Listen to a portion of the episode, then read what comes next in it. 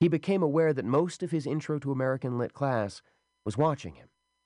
As a 35 year old, Wesley supposed it was hard for them to decide if he was old school, like the ancient Dr. Wentz, who looked remarkably like a crocodile in a three piece suit, or new school, like Suzanne Montanari, who liked to play Avril Lavigne's girlfriend in her Introduction to Modern Drama class. Wesley supposed his reaction to Henderson's Kindle would help them with that. Mr. Henderson, he said, there will always be books, which means there will always be paper and binding. Books are real objects. Books are friends. Yeah, but, Henderson had replied, his sweet smile now becoming slightly sly, but they're also ideas and emotions. You said so in our first class. Well, Wesley had said, you've got me there. But books aren't solely ideas. Books have a smell, for instance, one that gets better, more nostalgic as the years go by. Does this gadget of yours have a smell? No, Henderson replied. Not really.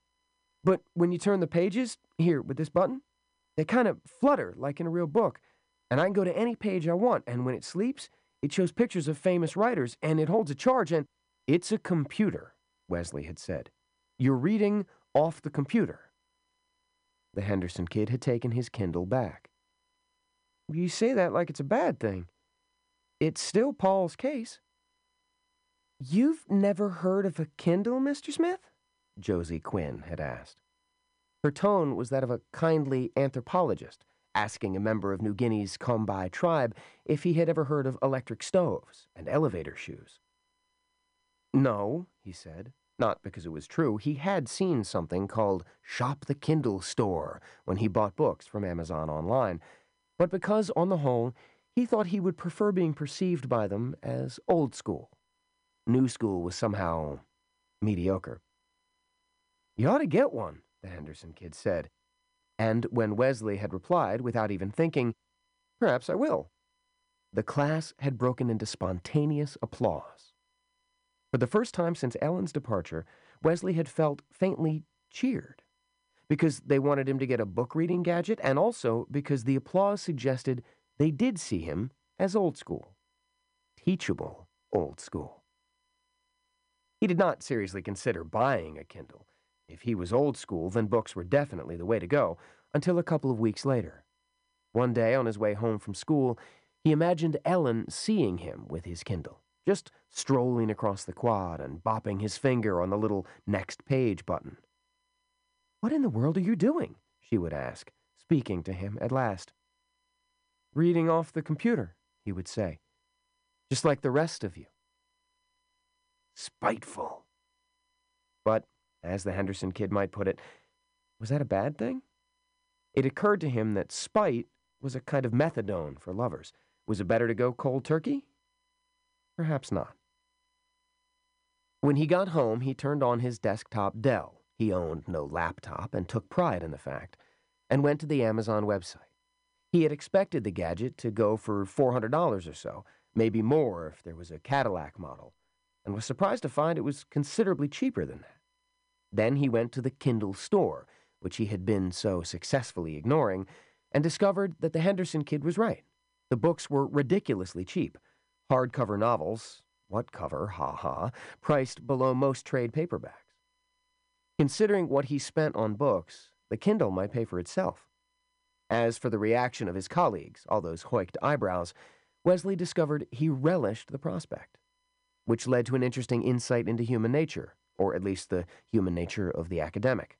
One liked to be perceived by one's students as old school, but by one's peers as new school. I'm experimenting with new technology, he imagined himself saying. He liked the sound of it.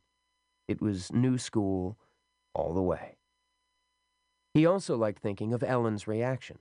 He had stopped leaving messages on her phone, and he had begun avoiding places the pit stop, Harry's Pizza, where he might run into her. But that could change. Surely, I'm reading off the computer, just like the rest of you, was too good a line to waste. Oh, that's small, he scolded himself as he sat in front of his computer, looking at the picture of the Kindle. That is spite so small. it probably wouldn't poison a newborn kitten. True. But if it was the only spite of which he was capable, why not indulge it? So he had clicked on the Buy Kindle box, and the gadget had arrived a day later in a box stamped with the Smile logo and the words One Day Delivery. Wesley hadn't opted for one day and would protest that charge if it showed up on his MasterCard bill. But he had unpacked his new acquisition with real pleasure, similar to the pleasure he felt when unpacking a box of books, but sharper. Because there was that sense of heading into the unknown, he supposed. Not that he expected the Kindle to replace books, or to be much more than a novelty item, really, an attention getter for a few weeks or months that would afterward stand forgotten and gathering dust beside the Rubik's Cube on the knick-knack shelf in his living room. It didn't strike him as peculiar that, whereas the Henderson kid's Kindle had been white, his was pink. Not then.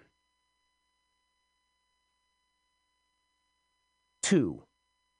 Er functions. When Wesley got back to his apartment after his confessional conversation with Don Allman, the message light on his answering machine was blinking. Two messages. He pushed the playback button, expecting to hear his mother complaining about her arthritis and making trenchant observations about how some sons actually called home more often than twice a month. After that would come a robocall from the Moore Echo, reminding him for the dozenth time that his subscription had lapsed. But it wasn't his mother, and it wasn't the newspaper. When he heard Ellen's voice, he paused in the act of reaching for a beer and listened, bent over, with one hand outstretched in the fridge's frosty glow. Hi, Wes, she said, sounding uncharacteristically unsure of herself. There was a long pause, long enough for Wesley to wonder if that was all there was going to be. In the background, he heard hollow shouts and bouncing balls. He was in the gym, or had been, when she left the message. I've been thinking about us. Thinking that maybe we should try again. I miss you. And then, as if she had seen him rushing for the door, but not yet. I need to think a little more about what you said. A pause. I was wrong to throw your book like that, but I was upset. Another pause, almost as long as the one after she'd said hi. There's a preseason tourney in Lexington this weekend. You know, the one they call the Bluegrass. It's a big deal. Maybe when I get back, we should talk. Please don't call me until then because I've got to concentrate on the girls. Defense is terrible, and I've only got one girl who can actually shoot from the perimeter, and I don't know. This is probably a big mistake. It's not, he told the answering machine. His heart was pumping. He was still leaning into the open refrigerator, feeling the cold wafting out and striking his face, which seemed too hot. Believe me, it's not. I had lunch with Suzanne Montanari the other day, and she says you're carrying around one of those electronic reading thingies? To me, that seemed, I don't know, like a sign that we should try again. She laughed, then screamed so loud that Wesley jumped. Chase down that loose ball! You either run or you sit! Then, sorry, I've got to go. Don't call me. I'll call you, one way or the other. After the bluegrass. I'm sorry I've been dodging your calls, but you hurt my feelings, Wes. Coaches have feelings too, you know. I a beep interrupted her. The allotted message time had run out. Wesley uttered the word Norman Mailer's publishers had refused to let him use in The Naked and the Dead. Then the second message started, and she was back. I guess English teachers also have feelings. Suzanne says we're not right for each other. She says we're too far apart in our interests, but maybe there's a middle ground. I'm glad you got the reader. If it's a Kindle, I think you can also use it to go to the internet. I I need to think about this. Don't call me. I'm not quite ready. Goodbye. Wesley got his beer. He was smiling. Then he thought of the spite that had been living in his heart for the last month and stopped. He went to the calendar on the wall and wrote pre-season tourney across Saturday and Sunday. He paused, then drew a line through the days of the work week after a line on which he wrote, Ellen? With that done, he sat down in his favorite chair, drank his beer, and tried to read 2666. It was a crazy book, but sort of interesting. He wondered if it was available from the Kindle store. That evening, after replaying Ellen's messages for the third time, Wesley turned on his Dell and went to the athletic department website to check for details concerning the Bluegrass preseason invitational tournament. He knew it would be a mistake to turn up there, and he had no intentions of doing so, but he did want to know who the Meerkats were playing, what their chances were, and when Ellen would be back. It turned out there were eight teams, seven from Division Two and only one from Division Three, the Lady Meerkats of Moore. Wesley felt pride on Ellen's behalf when he saw that, and was once more ashamed of his spite, which she, lucky him, knew nothing about. She actually seemed to think he had bought the Kindle as a way of sending her a message. Maybe you're right, and maybe I can change. Maybe we both can. He supposed that if things went well, he would in time come to convince himself that was indeed so. On the website, he saw that the team would leave for Lexington by bus at noon this coming Friday. They would practice at Rupp Arena that evening and play their first game against the Bulldogs of Truman State, Indiana, on Saturday morning. Because the tourney was double elimination, they wouldn't be starting back until Sunday evening no matter what, which meant he wouldn't hear from her until the following Monday at the earliest. It was going to be a long week. And, he told his computer, a good listener, she may decide against trying again anyway. I have to be prepared for that. Well, he could try. And he could also call that bitch Suzanne Montanari and tell her in no uncertain terms to stop campaigning against him. Why would she do that in the first place? She was a colleague, for God's sake. Only if he did that, Suzanne might carry tales straight back to her friend, friend who knew, who even suspected, Ellen. It might be best to leave that aspect of things alone. Although the spite wasn't entirely out of his heart after all, it seemed. Now it was directed at Ms. Montanari. Never mind he told his computer. George Herbert was wrong. Living well isn't the best revenge. Loving well is. He started to turn off his computer, then remembered something Don Allman had said about Wesley's Kindle. I thought they only came in white. Certainly the Henderson kids had been white, but what was the saying? One swallow didn't make a summer. After a few false starts, Google, full of information but essentially dumb as a post, led him first to a discussion of whether or not the Kindle would ever be able to produce color images on its screen, a subject in which Wesley, as a book reader, had absolutely zero interest. He thought to search for Kindle fan sites. He found one called the Kindle Kandle, with a K. At the top was a bizarre photo of a woman in Quaker garb reading her Kindle by candlelight, or possibly Kindlelight. Here he read several posts, complaints mostly, about how the Kindle came in only one color, which one blogger called plain old smudge friendly white. Below it was a reply suggesting that if the complainer persisted in reading with dirty fingers, he could buy a custom sleeve for his Kindle. In any color you like, she added. Grow up and show some creativity. Wesley turned off his computer, went into the kitchen, got another beer, and pulled his own Kindle from his briefcase his pink Kindle. Except for the color, it looked exactly the same as the ones on the Kindle Kandle website. Kindle, candle, bibble, babble, he said. It's just some flaw in the plastic. Perhaps, but why had it come one day express delivery when he hadn't specified that? Because someone at the Kindle factory wanted to get rid of the pink mutant as soon as possible? That was ridiculous. They would have just thrown it away, another victim of quality control. He thought of Ellen's message again. By then he had it by heart. If it's a Kindle, I think you can use it to go to the internet, she'd said. He wondered if it was true. He turned the Kindle on, and as he did so, he remembered there was something else odd about it. No instruction booklet. He hadn't questioned that until now because the device was so simple to use it practically ran itself. A creepy idea when you considered it. He thought of going back to the Kindle Kandlers to find out if this was a true oddity, then dismissed the idea. He was just goofing around, after all, beginning to while away the hours between now and next Monday, when he might hear from Ellen again. I miss you, kiddo, he said, and was surprised to hear his voice waver. He did miss her. He hadn't realized how much until he'd heard her voice. He'd been too wrapped up in his own wounded ego, not to mention his sweaty little spite. Strange to think that spite might have earned him a second chance. Much stranger, when you got right down to it, than a pink Kindle. The screen titled Wesley's Kindle booted up. Listed were the books he had so far purchased Revolutionary Road by Richard Yates and The Old Man and the Sea by Hemingway. The gadget had come with the new Oxford American Dictionary preloaded. You only had to begin typing your word, and the Kindle found it for you. It was, he thought, TiVo, for smart people. The question was could you access the internet? He pushed the menu button and was presented with a number of choices. The top one, of course, invited him to shop the Kindle store.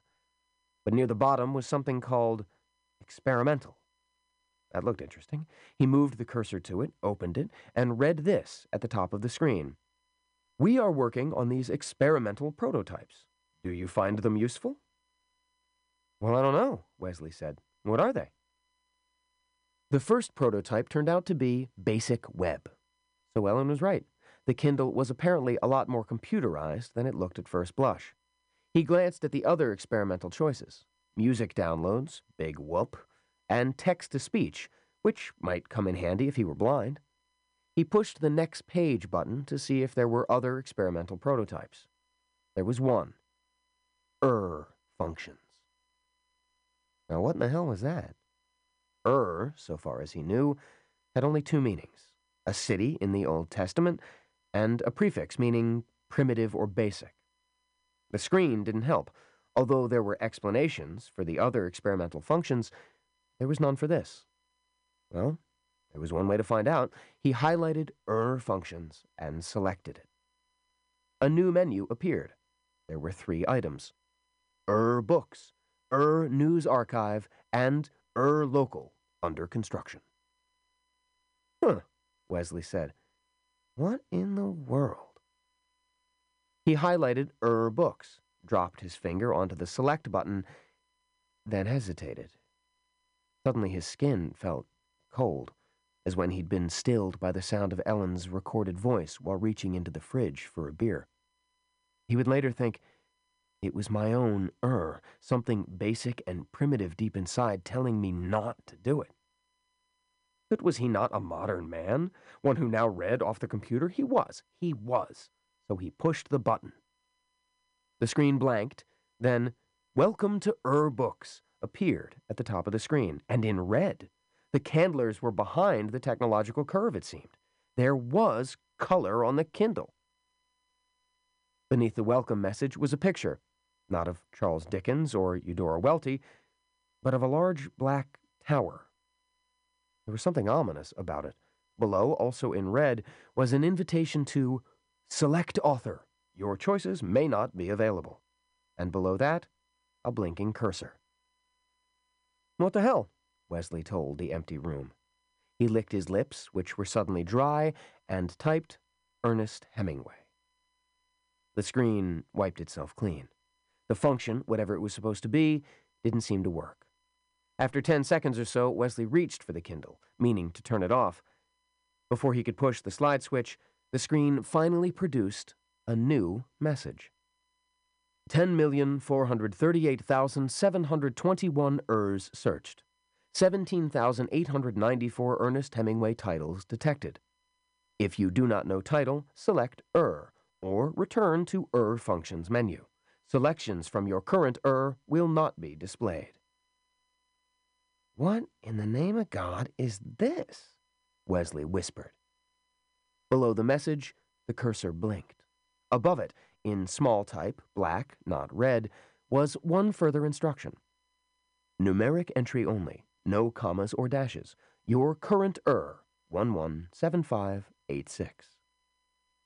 Wesley felt a strong urge an er urge to turn the pink Kindle off and drop it into the silverware drawer, or into the freezer along with the ice cream and Stouffer's frozen dinners. That might be even better. Instead, he used the teeny tiny keypad to enter his birth date.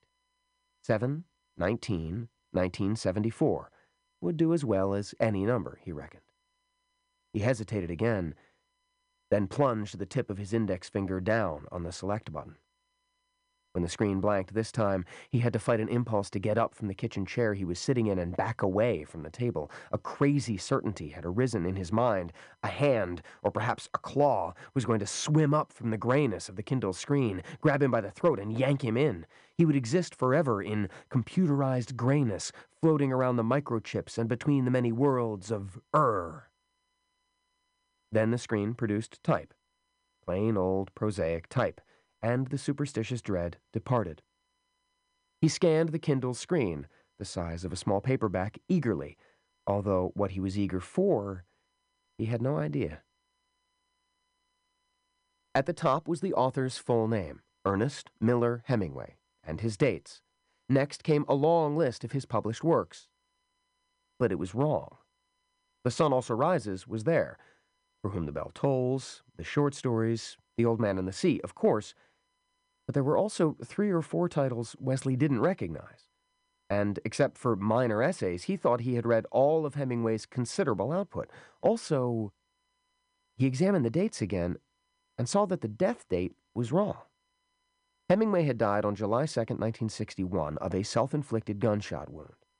According to the screen, he had gone to that great library in the sky on August 19, 1964. Birth date's wrong, too, Wesley muttered. He was running his free hand through his hair, pulling it into exotic new shapes. I'm almost sure it is. It should be 1899, not 1897. He moved the cursor down to one of the titles he didn't know Cortland's Dogs. This was some lunatic computer programmer's idea of a joke, pretty much had to be. But Cortland's Dogs at least sounded like a Hemingway title. Wesley selected it. The screen blanked, then produced a book cover. The jacket image, in black and white, showed barking dogs surrounding a scarecrow. In the background, shoulders slumped in a posture of weariness or defeat or both, was a hunter with a gun. The eponymous Cortland, surely. In the woods of upper Michigan, James Cortland deals with the infidelity of his wife and his own mortality. When three dangerous criminals appear at the old Cortland farm, Papa's most famous hero is faced with a terrible choice. Rich in event and symbolism, Ernest Hemingway's final novel was awarded the Pulitzer Prize shortly before his death $7.50.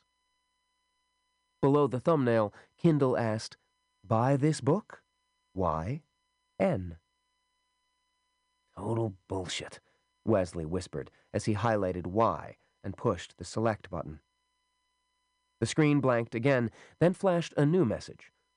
Ur novels may not be disseminated as according to all applicable paradox laws. Do you agree? Y.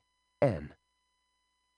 Smiling, as befitted someone who got the joke but was going along with it anyway, Wesley selected Y. The screen blanked, then presented new information. Thank you, Wesley. Your Ur novel has been ordered. Your account will be debited $7.50. Remember, Ur novels take longer to download. Allow two to four minutes. Wesley returned to the screen headed Wesley's Kindle. The same items were there Revolutionary Road, The Old Man and the Sea, The New Oxford American, and he was sure that wouldn't change. There was no Hemingway novel called Cortland's Dogs, not in this world or any other. Nonetheless, he got up and went to the phone. It was picked up on the first ring. Don Allman, his office mate said, and yes, I was indeed born a rambling man. No hollow gym sounds in the background this time, just the barbaric yawps of Don's three sons, who sounded as though they might be dismantling the Allman residence board by board. Don, it's Wesley. Ah, uh, Wesley, I haven't seen you in, gee, it must be three hours. From deeper within the lunatic asylum where Wesley assumed Don lived with his family, there came what sounded like a death scream. Don Allman was not perturbed. Jason, don't throw that at your brother. Be a good little troll and go watch SpongeBob. Then, to Wesley, What can I do for you, Wes? Advice on your love life?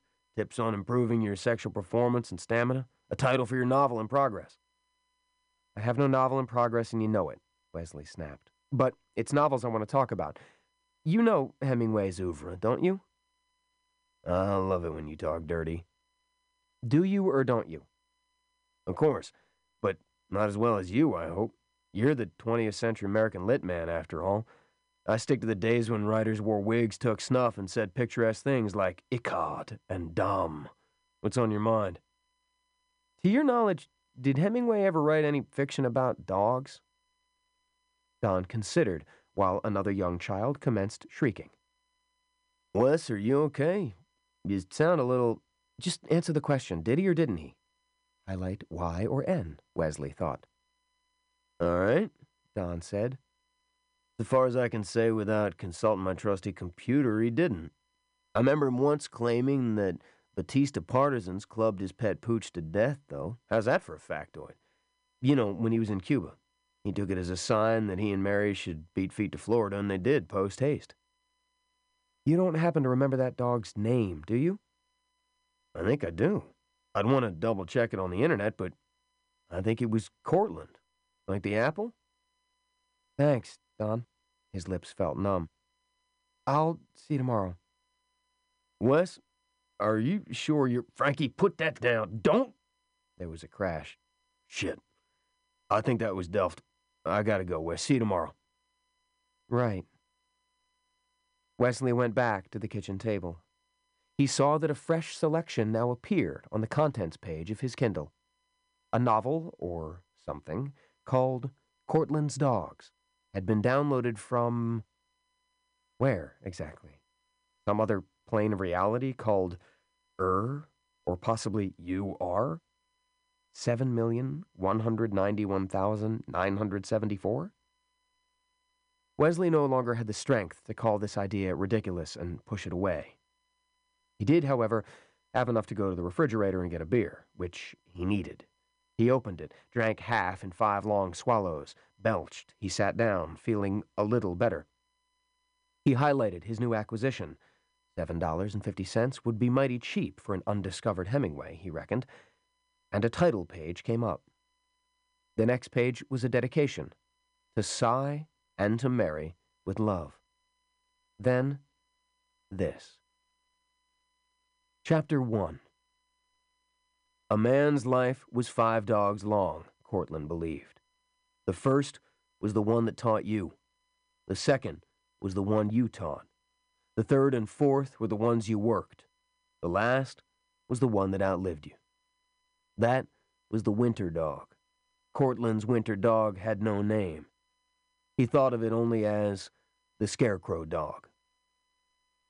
Liquid rose up in Wesley's throat. He ran for the sink, bent over it, and struggled to keep the beer down. His gorge settled, and instead of turning on the water to rinse puke down the drain, he cupped his hands under the flow and splashed it on his sweaty skin. That was better. Then he went back to the Kindle and stared down at it. A man's life was five dogs long, Cortland believed. Somewhere, at some college a lot more ambitious than Moore of Kentucky, there was a computer program to read books and identify the writers by their stylistic ticks and talks, which were supposed to be as unique as fingerprints or snowflakes. Wesley had a vague recollection that this computer program had been used to identify the author of a pseudonymous novel called Primary Colors. The program had whiffled through thousands of writers in a matter of hours or days and had come up with a news magazine columnist named Joe Klein, who later owned up to his literary paternity. Wesley thought that if he submitted Cortland's dogs to that computer, it would spit out Ernest Hemingway's name. In truth, he didn't think he needed a computer. He picked up the Kindle with hands that were now shaking badly. What are you? he asked. The Kindle did not answer. 3. Wesley refuses to go mad. In a real dark night of the soul, Scott Fitzgerald had said, it is always three o'clock in the morning, day after day. At three o'clock on that Tuesday morning, Wesley lay feverishly awake, wondering if he might be cracking up himself. He had forced himself to turn off the pink Kindle and put it back in his briefcase an hour ago, but its hold over him remained every bit as strong as it had been at midnight, when he had still been deep in the Ur Books menu. He had searched for Ernest Hemingway in two dozen of the Kindle's almost ten and a half million Urs, and had come up with at least 20 novels he had never heard of. In one of the Urs, it happened to be 6,201,949, which, when broken down, was his mother's birth date. Hemingway appeared to be a crime writer. Wesley had downloaded a title called It's Blood, My Darling, and discovered your basic dime novel, but written in staccato, punchy sentences he would have recognized anywhere. Hemingway sentences. And even as a crime writer, Hemingway had departed from gang wars and cheating gore happy Debs long enough to write A Farewell to Arms. He always wrote A Farewell to Arms, it seemed. Other titles came and went, but A Farewell to Arms was always there, and The Old Man and the Sea was usually there. He tried Faulkner. Faulkner was not there at all, in any of the Urs. He checked the regular menu and discovered that Faulkner was not available in what he was coming to think of as his reality either, at least not in Kindle editions. Only a few books about American literature's Count No Count. He checked Roberto Bolano, the author of 2666, and although it wasn't available from the normal Kindle menu, it was listed in several Ur books submenus. So were other Bolano novels, including, in Ur 101, a book with the colorful title Marilyn Blows Fidel. He almost downloaded that one, then changed his mind. So many authors, so many Urs, so little time. A part of his mind, distant yet authentically terrified, continued to insist it was all an elaborate joke which had arisen from some degenerate computer programmer's lunatic imagination Yet the evidence, which he continued to compile as that long night progressed, suggested otherwise. James Cain, for instance. In one er, Wesley checked, he had died exceedingly young, producing only two books Nightfall, a new one, and Mildred Pierce, an oldie. Wesley would have bet on The Postman Always Rings Twice to have been a Cain constant, his er novel, so to speak, but no. Although he checked a dozen Urs for Cain, he found Postman only once. Mildred Pierce, on the other hand, which he considered very minor Cain indeed, was always there, like a farewell to arms. He had checked his own name and discovered what he feared. Although the Urs were lousy with Wesley Smith's, one appeared to be a writer of westerns, another the author of porno novels, such as Hot Tub Honey. None seemed to be him. Of course, it was hard to be a 100% sure, but it appeared that he had stumbled on 10.4 million alternate realities, and he was an unpublished loser in all of them. Wide awake in his bed, listening to one lonely dog bark in the distance, Wesley began to shiver. His own literary aspirations seemed very minor to him at this moment. What seemed major, what loomed over his life and very sanity, were the riches hidden within that slim pink panel of plastic. He thought of all the writers whose passing he had mourned, from Norman Mailer and Saul Bellow to Donald Westlake and Evan Hunter. One after another, Thanatos stilled the magic voices, and they spoke no more. But now, they could. They could speak to him. He threw back the bedclothes. The Kindle was calling him, not in a human voice, but in an organic one. It sounded like a beating heart, Poe's telltale heart, coming from inside his briefcase instead of from under the floorboards, and. Poe! Good God! He had never checked Poe! He had left his briefcase in its accustomed spot beside his favorite chair. He hurried to it, opened it, grabbed the Kindle, and plugged it in. No way he was going to risk running down the battery. He hurried to Ur Books, typed in Poe's name, and on his first try found an Ur, 2,555,676, where Poe had lived until 1875, instead of dying in 1849 at the age of 40. And this version of Poe had written novels, six of them. Greed filled Wesley's heart, his mostly kind heart, as his eyes raced over the titles. One was called The House of Shame, or Degradation's Price. Wesley downloaded it. The charge for this one was only $4.95 and read until dawn.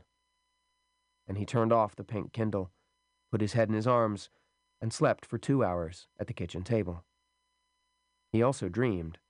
No images, only words. Titles. Endless lines of titles, many of them undiscovered masterpieces, as many titles as there were stars in the sky. He got through Tuesday and Wednesday somehow, but during his intro to American Lit class on Thursday, lack of sleep and overexcitement caught up with him, not to mention his increasingly tenuous hold on reality. Halfway through his Mississippi lecture, which he usually gave with a high degree of cogency, about how Hemingway was downriver from Twain, and almost all of 20th century American fiction was downriver from Hemingway, he realized he was telling the class that Papa had never written a great story about dogs, but if he had lived, he surely would have. Something more nutritious than Marley and me, he said, and laughed with unnerving good cheer. He turned from the blackboard and saw 22 pairs of eyes looking at him with varying degrees of concern, perplexity, and amusement. He heard a whisper, low, but as clear as the beating of the old man's heart to the ears of Poe's mad narrator. Smithy's losing it. Smithy wasn't, but there could be no doubt that he was in danger of losing it. I refuse, he thought. I refuse, I refuse, and realized to his horror that he was actually muttering this under his breath. The Henderson kid, who sat in the first row, had heard it. Mr. Smith? A hesitation. Sir? Are you all right? Yes, he said. No, a touch of the bug, maybe. Poe's gold bug, he thought, and barely restrained himself from bursting into wild cackles. Class dismissed. Go on, get out of here. And as they scrambled for the door, he had presence of mind enough to add, Raymond Carver next week. Don't forget where I'm calling from. And thought, what else is there by Raymond Carver in the worlds of Ur? Is there one or a dozen or a thousand where he quit smoking, lived to be 70, and wrote another half a dozen books? He sat down at his desk, reached for his briefcase with the pink Kindle inside, then pulled his hand back. He reached again, stopped himself again, and moaned. It was like a drug or a sexual obsession. Thinking of that made him think of Ellen Silverman, something he hadn't done since discovering the Kindle's hidden menus. For the first time since she'd walked out, Ellen had completely slipped his mind. Ironic, isn't it? Now I'm reading off the computer, Ellen, and I can't stop. I refuse to spend the rest of the day looking into that thing, he said. And I refuse to go mad. I refuse to look, and I refuse to go mad. To look or go mad. I refuse both. I. But the pink Kindle was in his hand. He had taken it out even as he had been denying its power over him. When had he done that? And did he really intend to sit here in this empty classroom mooning over it? Mr. Smith? The voice startled him so badly that he dropped the Kindle on his desk. He snatched it up at once and examined it, terrified it might be broken, but it was all right. Thank God. I didn't mean to startle you. It was the Henderson kid, standing in the doorway and looking concerned. This didn't surprise Wesley much. If I saw me right now, I'd probably be concerned too. Oh, you didn't startle me, Wesley said. This obvious lie struck him as funny, and he gave voice to a glassy giggle. He clapped his hand over his mouth to hold it in. What's wrong? The Henderson kid took a step inside. I think it's more than a virus. Man, you look awful. Did you get bad news or something? Wesley almost told him to mind his business, peddle his papers, put an egg in his shoe, and beat it. But then the terrified part of him that had been cowering in the farthest corner of his brain, insisting that the pink Kindle was a prank or the opening gambit of some elaborate con, decided to stop hiding and start acting. If you really refuse to go mad, you better do something about this, it said. So how about it? What's your first name, Mr. Henderson? It's entirely slipped my mind. The kid smiled, a pleasant smile, but the concern was still in his eyes.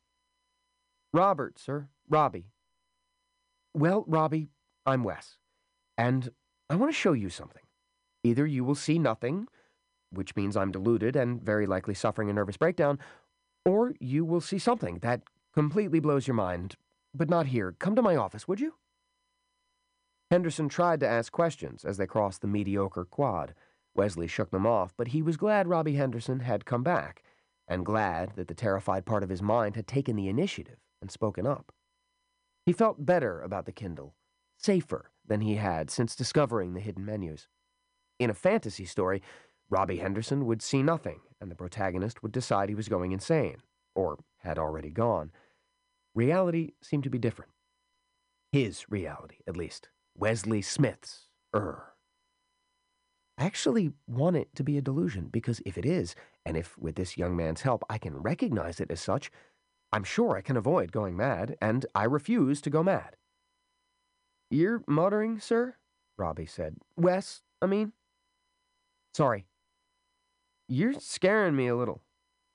I'm also scaring me a little. Don Allman was in the office, wearing headphones, correcting papers, and singing about Jeremiah the bullfrog in a voice that went beyond the borders of merely bad and into the unexplored country of the execrable. He shut off his iPod when he saw Wesley. Uh, I thought you had class. Cancelled it. This is Robert Henderson, one of my American Lit students. Robbie, Henderson said, extending his hand. Hello, Robbie. I'm Don Allman, one of the Allman brothers. I play a mean tuba. Robbie laughed politely and shook Don Allman's hand. Until that moment, Wesley had planned on asking Don to leave, thinking one witness to his mental collapse would be enough. But maybe this was that rare case where the more really was, the merrier. Need some privacy? Don asked. No, Wesley said. Stay. I want to show you guys something. And if you see nothing and I see something, I'll be delighted to check into Central State Psychiatric. He opened his briefcase. Whoa, Robbie exclaimed. A pink Kindle, sweet! I've never seen one of those before.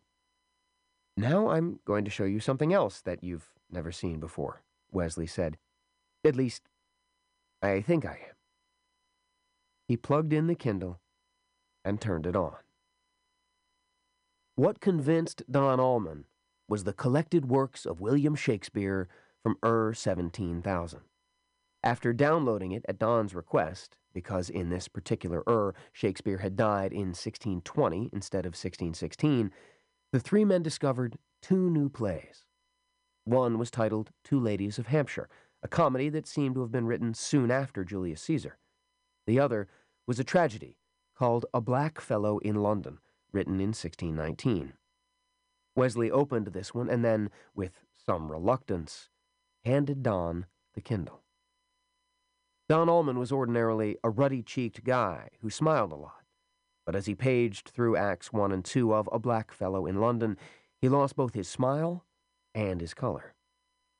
After 20 minutes, during which Wesley and Robbie sat watching him silently, he pushed the Kindle back to Wesley. He did it with the tips of his fingers, as if he really didn't want to touch it at all. So, Wesley asked, what's the verdict? It could be an imitation, Don said. But of course, there have always been scholars who claim that Shakespeare's plays weren't written by Shakespeare. They're supporters of Christopher Marlowe, Francis Bacon, even the Earl of Derby. Yeah, and James Frey wrote Macbeth, Wesley said. What do you think? I think this could be authentic Willie, Don said. He sounded on the verge of tears or laughter, maybe both. I think it's far too elaborate to be a joke. And if it's a hoax, I have no idea how it works. He reached a finger to the Kindle, touched it lightly, then pulled it away. I'd have to study both plays closely with reference works at hand to be more definite, but it's got his Lil. Robbie Henderson, it turned out, had read almost all of John D. MacDonald's mystery and suspense novels. In the ER 2,171,753 listing of MacDonald's works, he found 17 novels in what was called the Dave Higgins series. All the titles had colors in them. That part's right, Robbie said, but the titles are all wrong, and John D.'s series character was named Travis McGee, not Dave Higgins. Wesley downloaded one called The Blue Lament, hitting his credit card with another $4.50 charge, and pushed the Kindle over to Robbie once the book had been downloaded to the ever growing library that was Wesley's Kindle. While Robbie read, at first from the beginning and then skipping around, Don went down to the main office and brought back three coffees. Before settling in behind his desk, he hung the little used Conference in Progress Do Not Disturb sign on the door. Robbie looked up, nearly as pale as Don had been, after dipping into the never written Shakespeare play about the African prince who is brought to London in chains. This is a lot like a Travis McGee novel called Pale Gray for Guilt, he said. Only Travis McGee lives in Fort Lauderdale and this guy Higgins lives in Sarasota.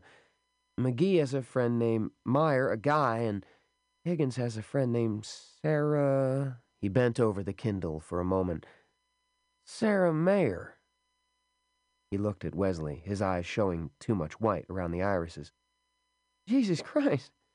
And there's ten million of these these other worlds? Ten million four hundred thousand and some according to the Ur Books menu, Wesley said. I think exploring even one author fully would take more years than you have left in your life, Robbie. I could die today, Robbie Henderson said in a low voice. That thing could give me a freaking heart attack. He abruptly seized his styrofoam cup of coffee and swallowed most of the contents, although the coffee was still steaming. Wesley, on the other hand, felt almost like himself again. But with the fear of madness removed, a host of questions were cramming his mind. Only one seemed completely relevant. So, what do I do now? For one thing, Don said, this has to stay a dead secret among the three of us. He turned to Robbie. Can you keep a secret? Say no and I'll have to kill you. I can keep one. But how about the people who sent it to you, Wes? Can they keep a secret? Will they? How do I know that when I don't know who they are? What credit card did you use when you ordered Little Pink here? MasterCard, it's the only one I use these days. Robbie pointed to the English department computer terminal Wesley and Don shared. Go online, why don't you, and check your account. If those those Ur books came from Amazon, I'll be very surprised. Where else could they have come from? Wesley asked. It's their gadget. They sell the books for it. Also, it came in an Amazon box. It had the smile on it. And did they sell their gadget in glow stick pink? Robbie asked. Well, no. Dude, check your credit card account. Wesley drummed his fingers on Don's Mighty Mouse mouse pad as the office's outdated PC cogitated. Then he sat up straight and began to read. Well? Don asked. Sure. According to this, Wesley said, my latest MasterCard purchase was a blazer from Men's Wearhouse a week ago. No downloaded books. Not even the ones you ordered the normal way, the Old Man and the Sea and Revolutionary Road? Nope. Robbie asked, What about the Kindle itself? Wesley scrolled back. Nothing, nothing, no- Wait, hear it? He leaned forward until his nose was almost touching the screen. I'll be damned. What? Don and Robbie said it together. According to this, my purchase was denied. It says wrong credit card number. He considered. That could be. I'm always reversing two of the digits. Sometimes even when I have the damn card right beside the keyboard, I'm a little dyslexic. But the order went through anyway, Don said thoughtfully. Somehow, to someone, somewhere. What er does the Kindle say we're in? Refresh me on that. Wesley went back to the relevant screen. 117,586. Only to enter that as a choice, you omit the comma. Don said, That might not be the Ur we're living in, but I bet it was the Ur this Kindle came from. In that Ur, the MasterCard number you gave is the right one for the Wesley Smith that exists there. What are the odds of something like that happening? Robbie asked. I don't know, Don said, but probably a lot steeper than 10.4 million to 1. Wesley opened his mouth to say something and was interrupted by a fusillade of knocks on the door. They all jumped. Don Allman actually uttered a little scream. Who is it? Wesley asked, grabbing the Kindle and holding it protectively to his chest. Janitor, the voice on the other side of the door said. You folks ever going home? It's almost seven o'clock and I need to lock up the building.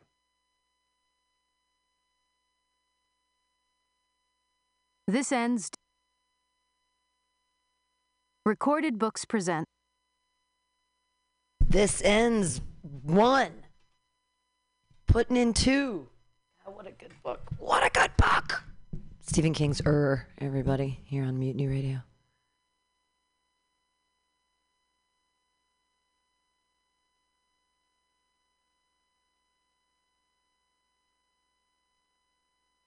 Er, Disc 2. 4. News Archive.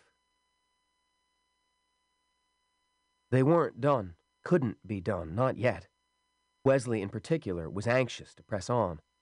Although he hadn't slept for more than three hours at a stretch in days, he felt wide awake, energized. He and Robbie walked back to his apartment while Don went home to help his wife put the boys to bed. When that was done, he joined them at Wesley's place for an extended skull session. Wesley said he'd order some food. Good, Don said, but be careful. Er Chinese just doesn't taste the same. For a wonder, Wesley found he could actually laugh. So this is what an English instructor's apartment looks like, Robbie said, gazing around. Man, I dig all the books. Good, Wesley said. I loan to people who bring back. Keep it in mind. I will. My parents have never been, you know, great readers. A few magazines, some diet books, a self help manual or two. That's all. I might have been the same way if not for you. Banging my head out on the football field, you know, with nothing ahead except maybe teaching PE in Giles County. That's in Tennessee. Yeehaw. Wesley was touched by this, probably because he'd been hurled through so many emotional hoops just lately. Thanks, he said. Just remember, there's nothing wrong with a good loud yeehaw. That's part of who you are, too. Both parts are equally valid. He thought of Ellen, ripping deliverance out of his hands and hurling it across the room. And why? Because she hated books? No, because he hadn't been listening when she needed him to. Hadn't it been Fritz Leiber, the great fantasist and science fiction writer, who had called books the scholar's mistress? And when Ellen needed him, hadn't he been in the arms of his other lover, the one who made no demands other than on his vocabulary, and always took him in? Wes, what were those other things on the ER functions menu? At first, Wesley didn't know what the kid was talking about. Then he remembered that there had been a couple of other items. He'd been so fixated on the books submenu that he had forgotten the other two. Well, let's see, he said, and turned the Kindle on. Every time he did this, he expected either the experimental menu or the ER functions menu to be gone. That would also happen in a fantasy story or a Twilight Zone episode. But they were still right there. Er News Archive and Er Local, Robbie said. Huh. Er Local's under construction. Better watch out, traffic fines double. What? Never mind. Just goofing with you. Try the News Archive. Wesley selected it. The screen blanked. After a few moments, a message appeared. Welcome to the News Archive. Only the New York Times is available at this time. Your price is $1, 4 downloads, $10, 50 downloads, $100, 800 downloads. Select with cursor, your account will be billed. Wesley looked at Robbie, who shrugged. I can't tell you what to do, but if my credit card wasn't being billed, in this world anyway, I'd spend the hundred. Wesley thought he had a point, although he wondered what the other Wesley, if indeed there was one, was going to think when he opened his next MasterCard bill. He highlighted the $100 800 line and pushed the select button. This time the paradox laws didn't come up. Instead, the new message invited him to choose date and er, use appropriate fields. You do it, he said, and pushed the Kindle across the kitchen table to Robbie. This was getting easier to do, and he was glad, and obsession about keeping the Kindle in his own hands was a complication he didn't need, understandable as it was. Robbie thought for a moment, then typed in January 21st, 2009. In the ER field, he selected 1000000. ER one million, he said. Why not?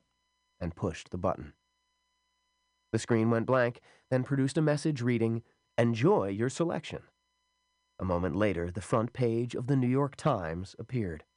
They bent over the screen, reading silently until there was a knock at the door. That'll be Don, Wesley said. I'll let him in. Robbie Henderson didn't reply.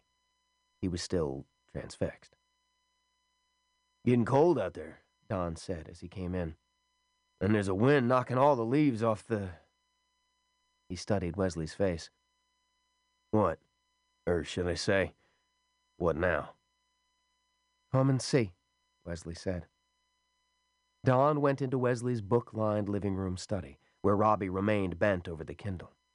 The kid looked up and turned the screen so Don could see it. There were blank patches where the photos should have gone, each with the message, Image unavailable. But the headline was big and black. Now it's her turn.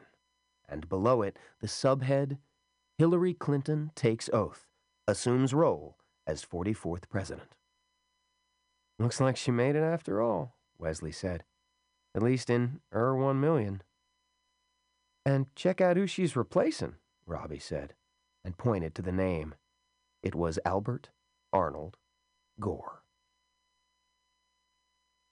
An hour later, when the doorbell rang, they didn't jump, but rather looked around like men startled from a dream. Wesley went downstairs and paid the delivery guy, who had arrived with a loaded pizza from Harry's and a six pack of Pepsi. They ate at the kitchen table, bent over the Kindle.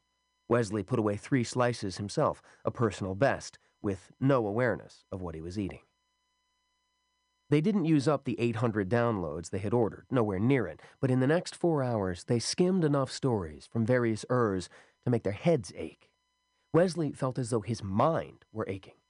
From the nearly identical looks he saw on the faces of the other two, pale cheeks, avid eyes in bruised sockets, crazed hair, he guessed he wasn't alone. Looking into one alternate reality would have been challenging enough. Here were over 10 million, and although most appeared to be similar, not one was exactly the same. The inauguration of the 44th President of the United States was only one example, but a powerful one. They checked it in two dozen different Urs before getting tired and moving on. Fully 17 front pages on January 21st of 2009 announced Hillary Clinton as the new president. In 14 of them, Bill Richardson of New Mexico was her vice president. In two, it was Joe Biden. In one, it was a senator none of them had heard of, Linwood Speck of New Jersey. He always says no when someone else wins a top spot, Don said. Who always says no? Robbie asked. Obama? Yeah, he always gets asked, and he always says no. It's in character, Wesley said. And while events change, character never seems to. You can't say that for sure, Don said. We have a minuscule sample compared to the. the. He laughed feebly. You know, the whole thing. All the worlds of Ur. Barack Obama had been elected in six Urs. Mitt Romney had been elected once, with John McCain as his running mate. He had run against Obama, who had been tapped after Hillary was killed in a motorcade accident late in the campaign. They saw not a single mention of Sarah Palin. Wesley wasn't surprised. He thought that if they stumbled on her, it would be more by luck than by probability, and not just because Mitt Romney showed up more often as the Republican nominee than John McCain did. Palin had always been an outsider, a long shot, the one nobody expected. Robbie wanted to check the Red Sox. Wesley felt it was a waste of time, but Don came down on the kid's side, so Wesley agreed. The two of them checked the sports pages for October in 10 different Urs, plugging in dates from 1918 to 2009. This is depressing, Robbie said after the 10th try. Don Allman agreed. Why? Wesley asked. They win lots of times. But there's no rhyme or reason to it, Robbie said. And no curse, Don said. They always win just enough to avoid it, which is sort of boring. What curse? Wesley was mystified. Don opened his mouth to explain, then sighed. Never mind, he said. It would take too long and you wouldn't get it anyway. Look on the bright side, Robbie said. The Yankees are always there, so we didn't all luck. Yeah, Don said glumly. The military industrial complex of the sporting world. Sorry. Does anyone want that last slice? Don and Wes shook their heads. Robbie scarfed it and said, Why not check the big casino before we all decide we're nuts and check ourselves into Central State? What big casino might that be, Yoda? Don asked. The JFK assassination, Robbie said. Mr. Tolman says that was the seminal event of the 20th century, even more important than the assassination of Archduke Ferdinand in Sarajevo. I thought seminal events usually happen in bed, but hey, I came to college to learn. Mr. Tolman's in the history department. I know who Hugh Tolman is, Don said. He's a goddamn commie and he never laughs at my jokes. But he could be right about the Kennedy assassination, Wesley said. Let's look. They pursued the John Kennedy in Dallas thread until nearly 11 o'clock, while college students hooted unnoticed below them on their way to and from the local beer pits. They checked over 70 versions of the New York Times for November 23, 1963. And although the story was never the same, one fact seemed undeniable to all of them. Whether he missed Kennedy, wounded Kennedy, or killed Kennedy, it was always Lee Harvey Oswald, and he always acted alone. The Warren report was right, Don said. For once the bureaucracy did its job, I'm gobsmacked. In some Urs, that day in November had passed with no assassination stories, either attempted or successful. Sometimes Kennedy decided not to visit Dallas after all. Sometimes he did, and his motorcade was uneventful. He arrived at the Dallas Trade Mart, gave his $100 a plate luncheon speech. Ah, things were cheap back in the day, weren't they? Robbie remarked, and flew off into the sunset. This was the case in Ur 88416. Wesley began to plug in more dates from that er, Ur. What he saw filled him with awe and horror and wonder and sorrow. In er Ur 88416, Kennedy had seen the folly of Vietnam and had pulled out over the vehement objections of Robert McNamara, his Secretary of Defense. McNamara quit and was replaced by a man named Bruce Palmer, who resigned his rank of U.S. Army General to take the job. The civil rights turmoil was milder than when Lyndon Johnson was president, and there were almost no riots in the American cities. Partly because in Ur 88416, Martin Luther King wasn't assassinated in Memphis or anywhere else. In this Ur, JFK was elected for a second term. In 1968, Edmund Muskie of Maine won the presidency in a landslide over Nelson Rockefeller. By then, the outgoing president was hardly able to walk without the aid of crutches and said his first priority was going to be major back surgery. Robbie ignored that and fixed on a story that had to do with Kennedy's last White House party. The Beatles had played, but the concert ended early when drummer Pete Best suffered a seizure and had to be taken to Washington, D.C. hospital. Holy shit, Don whispered. What happened to Ringo?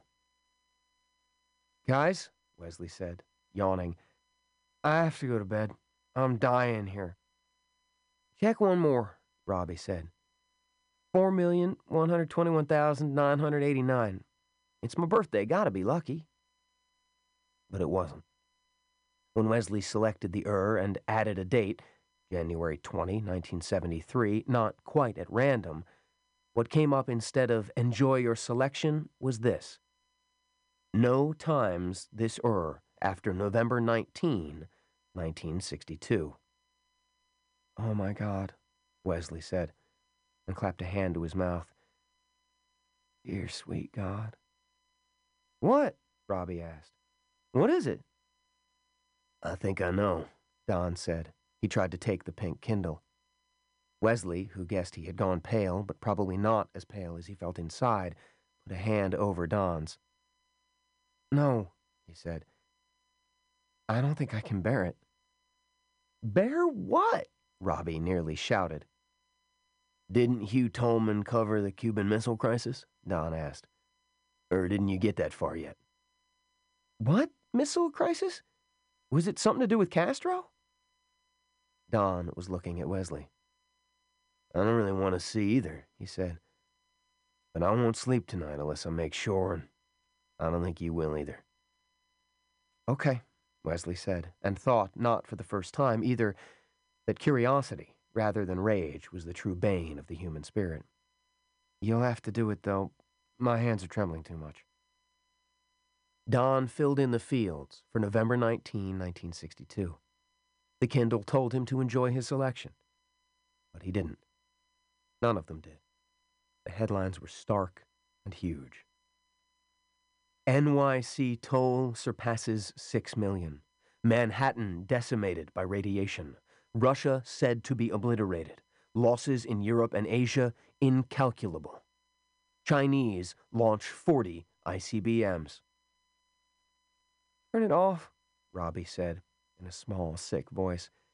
It's like that song says, I don't want to see no more. Don said, Look on the bright side, you two. It seems we dodged the bullet in most of the Urs, including this one. But his voice wasn't quite steady. Robbie's right, Wesley said.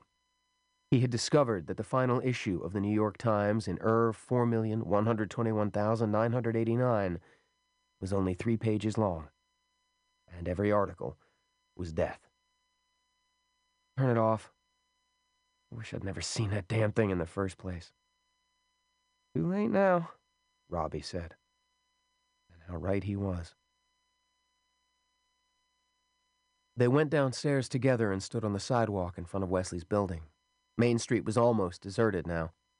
The rising wind moaned around the buildings and rattled late November leaves along the sidewalks. A trio of drunk students was stumbling back toward Fraternity Row, singing what might have been Paradise City. I can't tell you what to do. It's your gadget. But if it was mine, I'd get rid of it, Don said. It'll suck you in. Wesley thought of telling him he'd already had this idea, but didn't. We'll talk about it tomorrow. Nope, Don said. I'm driving the wife and kids to Frankfurt for a wonderful three day weekend at my in laws. Susie Montanari's taking my classes. And after this little seminar tonight, I'm delighted to be getting away. Robbie, drop you somewhere? Thanks, but no need. I share an apartment with a couple other guys two blocks up the street over Susan and Nan's place. Isn't that a little noisy? Wesley asked. Susan and Nan's was the local cafe and opened at 6 a.m. seven days a week. Most days I sleep right through it, Robbie flashed a grin. Also, when it comes to the rent, the price is right. Good deal. Night, you guys. Don started for his tercel, then turned back. I intend to kiss my kids before I turn in. Maybe it'll help me get to sleep. That last story. He shook his head. I could have done without that. No offense, Robbie, but stick your birthday up your ass. They watched his diminishing taillights, and Robbie said thoughtfully, Nobody ever told me to stick my birthday before. I'm sure he wouldn't want you to take it personally, and he's probably right about the Kindle, you know. It's fascinating. Too fascinating, but useless in any practical sense. Robbie stared at him, wide eyed. You're calling access to thousands of undiscovered novels by the great masters of the craft useless? Jesus, what kind of English teacher are you? Wesley had no comeback, especially when he knew that, late or not, he'd probably be reading more of Cortland's Dogs before turning in. Besides, Robbie said, it might not be entirely useless. You could type up one of those books and send it into a publisher. You ever think of that? You know, submit it under your own name, become the next big thing. They'd call you the heir to Vonnegut or Roth or whoever. It was an attractive idea, especially when Wesley thought of the useless scribbles in his briefcase. But he shook his head. It'd probably violate the paradox laws, whatever they are. More importantly, it would eat at me like acid from the inside out. He hesitated, not wanting to sound prissy, but wanting to articulate what felt like the real reason for not doing such a thing. I would feel ashamed. The kid smiled. You're a good dude, Wesley. They were walking in the direction of Robbie's apartment now, the leaves rattling around their feet, a quarter moon flying through the wind driven clouds overhead. You think so? I do. And so does Coach Silverman. Wesley stopped, caught by surprise. What do you know about me and Coach Silverman? Personally, not a thing, but you must know Josie's on the team. Josie Quinn from class? Of course I know Josie, the one who'd sounded like a kindly anthropologist when they'd been discussing the Kindle. And yes, he had known she was a lady meerkat. Unfortunately, one of the subs who usually got into the game only if it was a total blowout. Josie says Coach has been really sad since you and her broke up.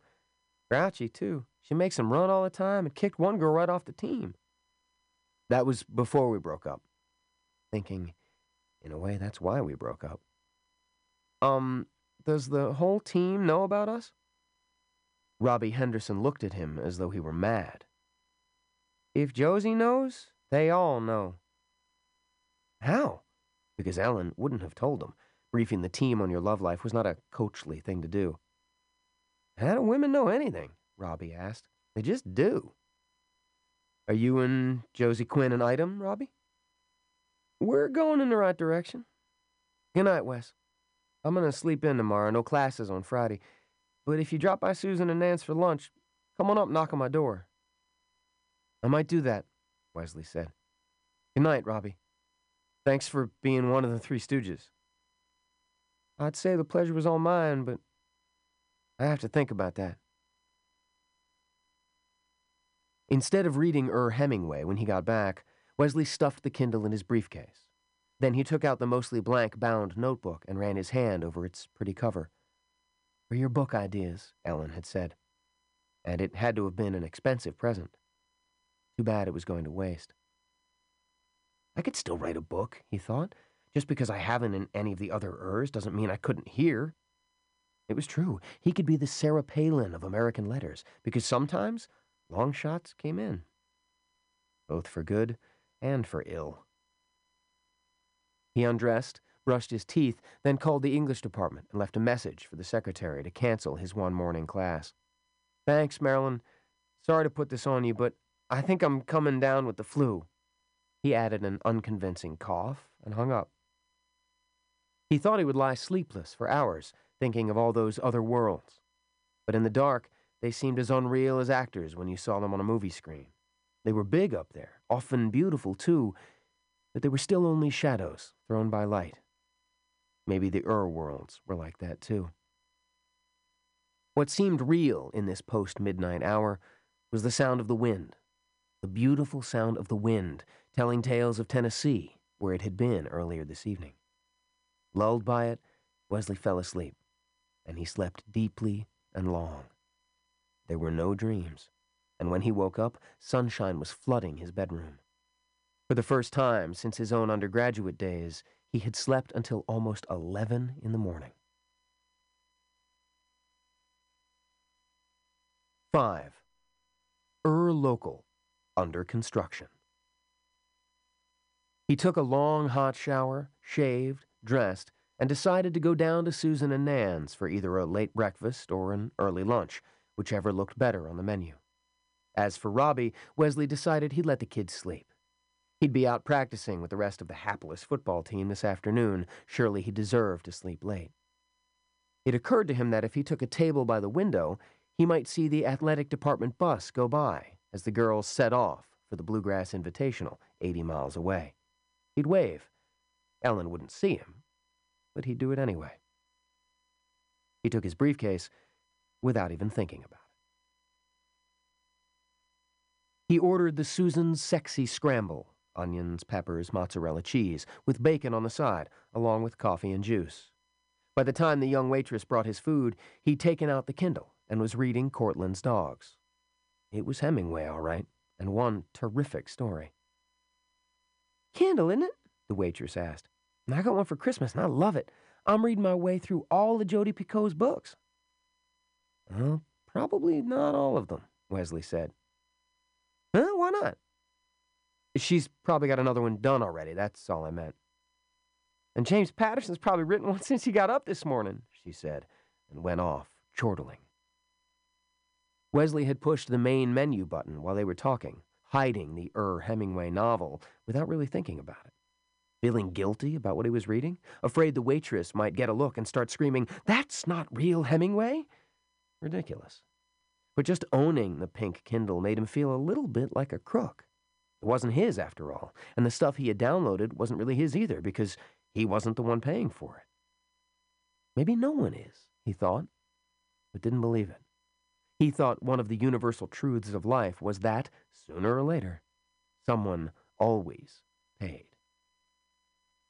There was nothing especially sexy about his scramble, but it was good. Instead of going back to Cortland and his winter dog, he accessed the Ur menu.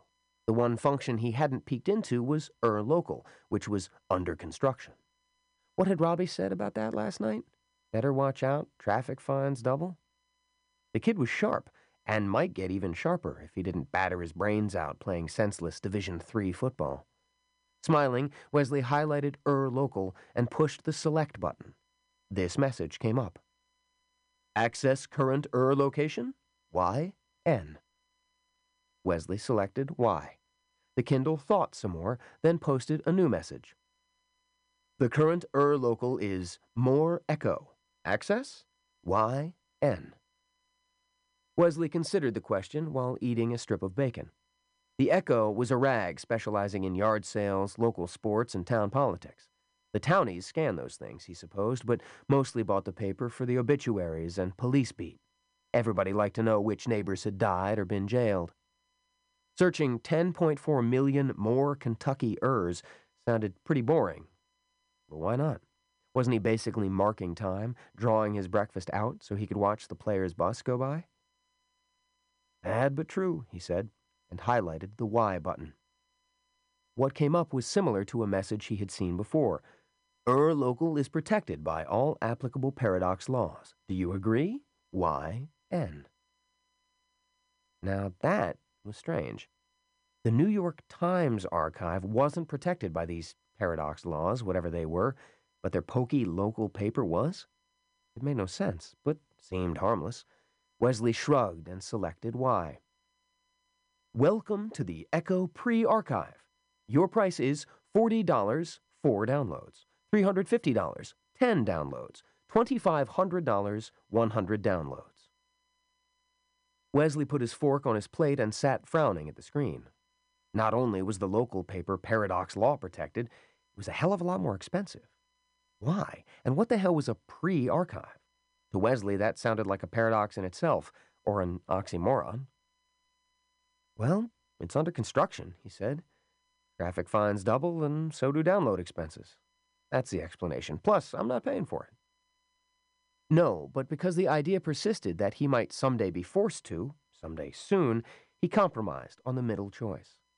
The next screen was similar to the one for the Times archive, but not quite the same. It just asked him to select a date. To him, this suggested nothing but an ordinary newspaper archive, the kind he could find on microfilm at the local library. If so, why the big expense? He shrugged, typed in July 5th, 2008, and pushed select. The Kindle responded immediately, posting this message Future dates only. This is November 20th, 2009. For a moment, he didn't get it. Then he did and the world suddenly turned itself up to super bright, as if some supernatural being had cranked the rheostat controlling the daylight. And all the noises in the cafe, the clash of forks, the rattle of plates, the steady babble of conversation, seemed too loud. My God, he whispered. No wonder it's expensive. This was too much. Way too much. He moved to turn the Kindle off, then heard cheering and yelling outside. He looked up and saw a yellow bus with Moore College Athletic Department printed on the side. Cheerleaders and players were leaning out the open windows, waving and laughing and yelling stuff like, Go Meerkats and We're number one. One of the young women was actually wearing a big foam number one finger on her hand. The pedestrians on Main Street were grinning and waving back. Wesley lifted his own hand and waved feebly. The bus driver honked his horn. Flapping from the rear of the bus was a piece of sheeting with Meerkats Will Rock the Rupp spray painted on it. Wesley became aware that people in the cafe were applauding. All this seemed to be happening in another world. Another er. When the bus was gone, Wesley looked down at the pink Kindle again. He decided he wanted to utilize at least one of his ten downloads after all. The locals didn't have much use for the student body as a whole, the standard town versus gown thing, but they loved the Lady Meerkats, because everybody loves a winner. The tourney's results, preseason or not, would be front page news in Monday's Echo. If they won, he could buy Ellen a victory gift, and if they lost, he could buy her a consolation present. I'm a winner either way, he said, and entered Monday's date, November 23rd, 2009. The Kindle thought for a long time, then produced a newspaper front page. The date was Monday's date. The headline was huge and black. Wesley spilled his coffee and yanked the Kindle out of danger even as lukewarm coffee soaked his crotch. Fifteen minutes later, he was pacing the living room of Robbie Henderson's apartment while Robbie, who'd been up when Wesley came hammering at the door but was still wearing the t shirt and basketball shorts he slept in, stared at the screen of the Kindle. We have to call someone, Wesley said. He was smacking a fist into an open palm and hard enough to turn the skin red. We have to call the police. No, wait, the arena. Call the Rupp and leave a message for her to call me ASAP. No, that's wrong. Too slow. I'll call her now. That's what. Relax, Mr. Smith. Wes, I mean. How can I relax? Don't you see that thing? Are you blind? No, but you still have to relax. Pardon the expression, but you're losing your shit, and people can't think productively when they're doing that. But take a deep breath and remind yourself that according to this, we've got almost 60 hours. Easy for you to say, your girlfriend isn't going to be on that bus when it starts back to. Then he stopped, because that wasn't so. Josie Quinn was on the team, and according to Robbie, he and Josie had a thing going on. I'm sorry, he said. I saw the headline and freaked. I didn't even pay for my breakfast, just ran up here. I know I look like I wet my pants, and I damn near did. Not with coffee either. Thank God your roommates are gone. I'm pretty freaked too, Robbie admitted. And for a moment, they studied the screen in silence. According to Wesley's Kindle, Monday's edition of the Echo was going to have a black border around the front page, as well as a black headline on top of it. That headline read Coach, seven students killed in horrific bus crash, nine others critical. The story itself wasn't a story at all, only an item. Even in his distress, Wesley knew why. The accident had happened, no, was going to happen, at just short of 9 p.m. on Sunday night, too late to report any details. Although, probably, if they heated up Robbie's computer and went to the internet, what was he thinking? The internet did not predict the future, only the pink Kindle did that. His hands were shaking too badly to enter November 24th. He pushed the Kindle to Robbie. You do it. Robbie managed, though it took him two tries. The Echo's Tuesday story was more complete, but the headline was even worse. Death toll rises to 10. Town and college mourn. Is Josie? Wesley began. Yeah, Robbie said. Survives the crash. Dies on Monday. Christ. According to Antonia Tony Burrell, one of the Meerkat cheerleaders and one of the lucky ones to survive Sunday night's horrific bus crash with only cuts and bruises, the celebration was still going on, the Bluegrass Trophy still being passed hand to hand. We were singing We Are the Champions for the 20th time or so, she said from the hospital in Bowling Green, where most of the survivors were taken. Coach turned around and yelled for us to keep it down, and that's when it happened. According to State Police Captain Moses Arden, the bus was traveling on Route 139, the Princeton Road, when an SUV driven by Candy Rymer of Montgomery struck it. Ms. Rymer was traveling at a high rate of speed west along Highway 80, Captain Arden said, and struck the bus at the intersection.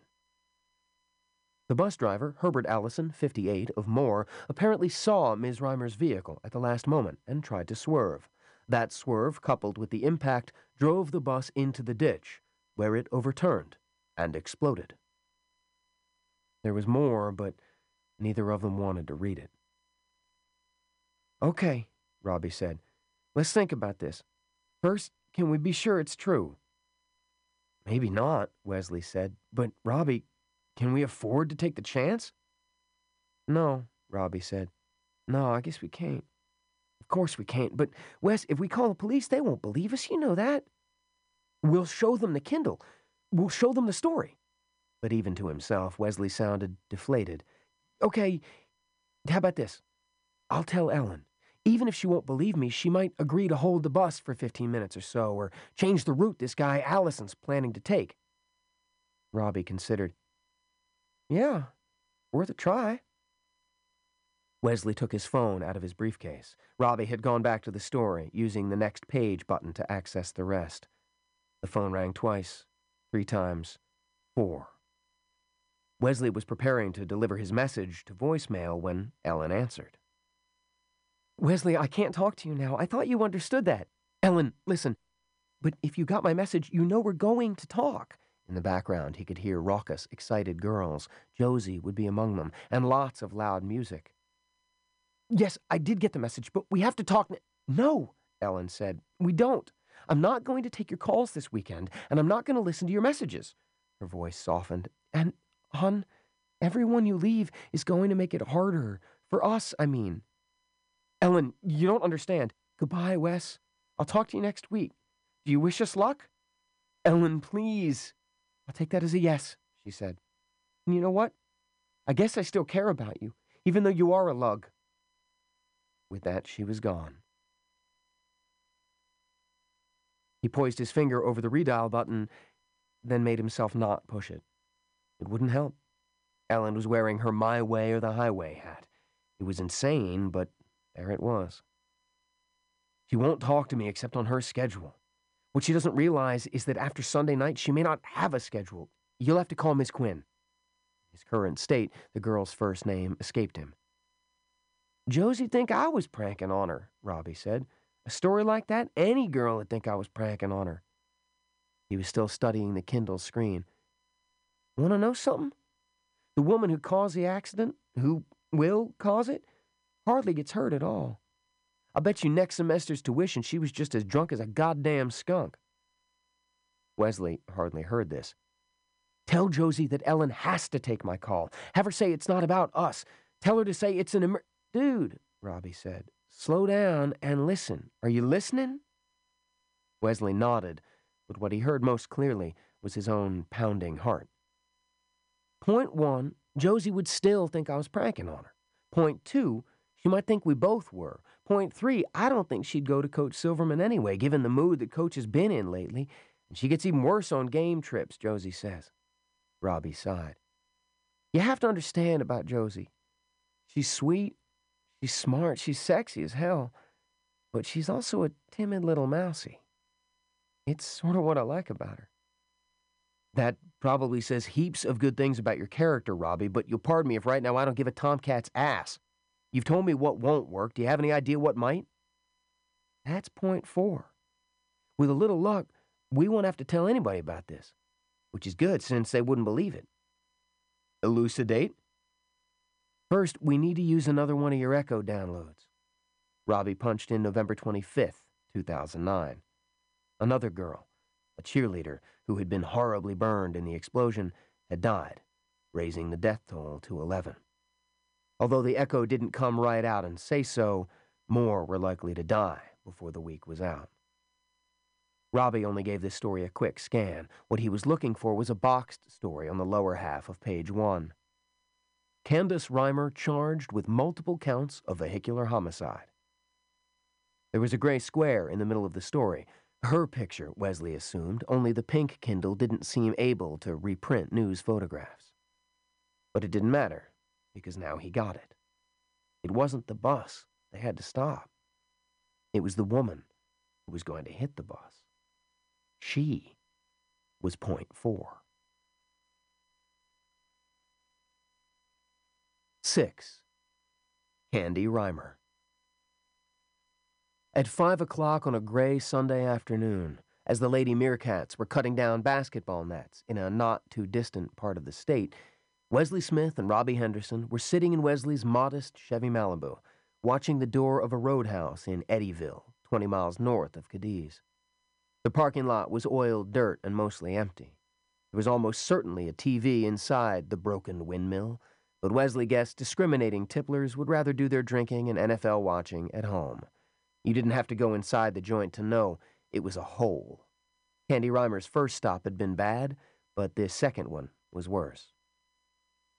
Parked slightly crooked and blocking what appeared to be the fire exit was a filthy, dinged up Ford Explorer with two bumper stickers on the back. My child is an honor student at the State Correctional Facility, one read. The other was even more succinct. I break for Jack Daniels. Maybe we ought to do it right here, Robbie said, while she's inside slopping it up and watching the Titans. It was a tempting idea, but Wesley shook his head. Well, wait. She's got one more stop to make. Hobson, remember? It's miles from here. Right, Wesley said. But we've got time to kill, and we're gonna kill it. Why? Because what we're up to is changing the future, or trying to at least. We have no idea how tough that is. Waiting as long as possible improves our chances. Wesley, that is one drunk chick. She was drunk when she got out of that first juke joint in Central City, and she's going to be a lot drunker when she comes out of yonder shack. I can't see her getting her car repaired in time to rendezvous with the girl's bus 40 miles from here. And what if we break down while we're trying to follow her to her last stop? Wesley hadn't considered this. Now he did. My instincts say wait, but if you have a strong feeling that we should do it now, we will. The only strong feeling I have is a scared to freaking death feeling, Robbie said. He sat up. Too late to do anything else anyway. Here she comes, Miss America. Candy Rymer emerged from the broken windmill in a moderate weave. She dropped her purse, bent down to get it, almost fell over, cursed, picked it up, laughed, and then continued to where her Explorer was parked, digging her keys out as she went. Her face was puffy, not quite hiding the remains of what must once have been very good looks.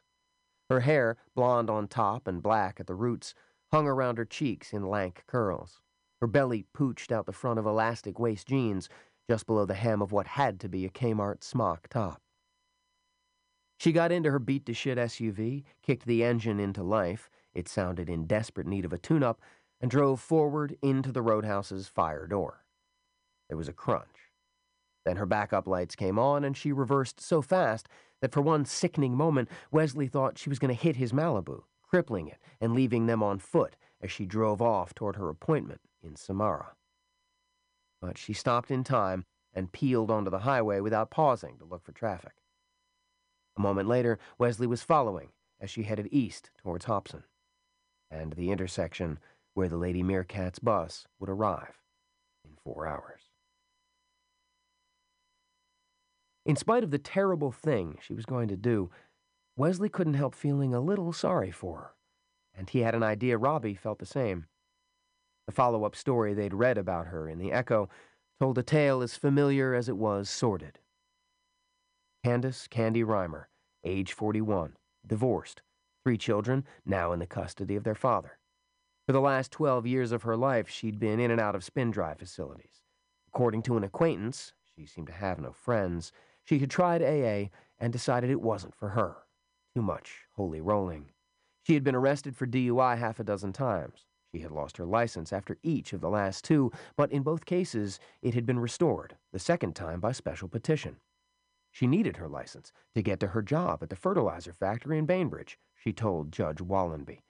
What she didn't tell him was that she had lost the job six months previous, and nobody checked. Candy Rymer was a booze bomb waiting to go off, and the explosion was now very close. The story hadn't mentioned her home address in Montgomery, but it didn't need to. In what Wesley considered a rather brilliant piece of investigative journalism, especially for the Echo, the reporter had retraced Candy's final binge, from the pot of gold in Central City to the broken windmill in Eddyville to Banty's bar in Hobson. There, the bartender was going to try to take her keys, unsuccessfully. Candy was going to give him the finger and leave, shouting, I'm done giving my business to this dive, back over her shoulder. That was at seven o'clock.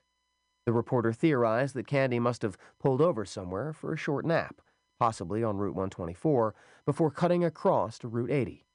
A little further down 80, she would make her final stop. A fiery one.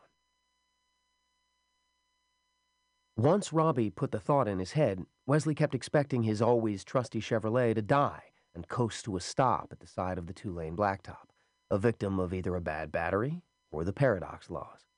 Candy Rymer's taillights would disappear from view, and they would spend the following hours making frantic but useless calls, always assuming their phones would even work out here in the Willywags, and cursing themselves for not disabling her vehicle back in Eddyville while they still had a chance. But the Malibu cruised as effortlessly as always, without a single gurgle or glitch. He stayed about half a mile behind Candy's Explorer. Man, she's all over the road, Robbie said. Maybe she'll ditch the damn thing before she gets to the next bar. Save us the trouble of slashing her tires. According to the Echo, that doesn't happen. Yeah, but we know the future's not cast in stone, don't we? Maybe this is another Ur or something. Wesley didn't think it worked that way with Ur Local, but he kept his mouth shut. Either way, it was too late now. Candy Rymer made it to Banty's without going in the ditch or hitting any oncoming traffic, although she could have done either. God knew she had enough close calls. When one of the cars that swerved out of her way passed Wesley's Malibu, Robbie said, That's a family. Mom, Pop, three little kids goofing around in the back. That was when Wesley stopped feeling sorry for Rymer and started feeling angry at her. It was a clean, hot emotion that made his pique at Ellen feel paltry by comparison.